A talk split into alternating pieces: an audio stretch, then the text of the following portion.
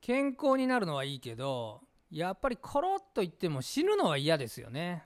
死ぬの、そんな怖いそりゃ怖いでしょじゃあ、いいこと教えてあげる。う。何めっちゃすごい学者が集まる、すっごい権威のあるとこで発表された、絶対に死なない方法。そんな方法があるの教えて。しょうがないな。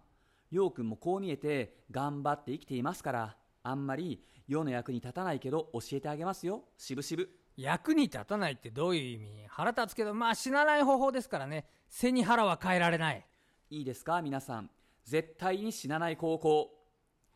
生まれてこないこと。何ですかそれ。真面目に聞いて損したよ。がっかりだよ。でもね、りょうくん。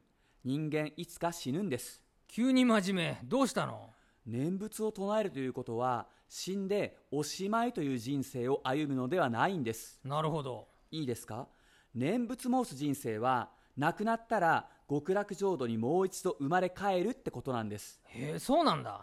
これを本当の意味で、王像と言うんです。王女ってそういう意味なんだね。そうですよ。ですから、これからも、王女よろしくと。どうぞよろしくでしょう。もういいわ。どうもありがとうございました。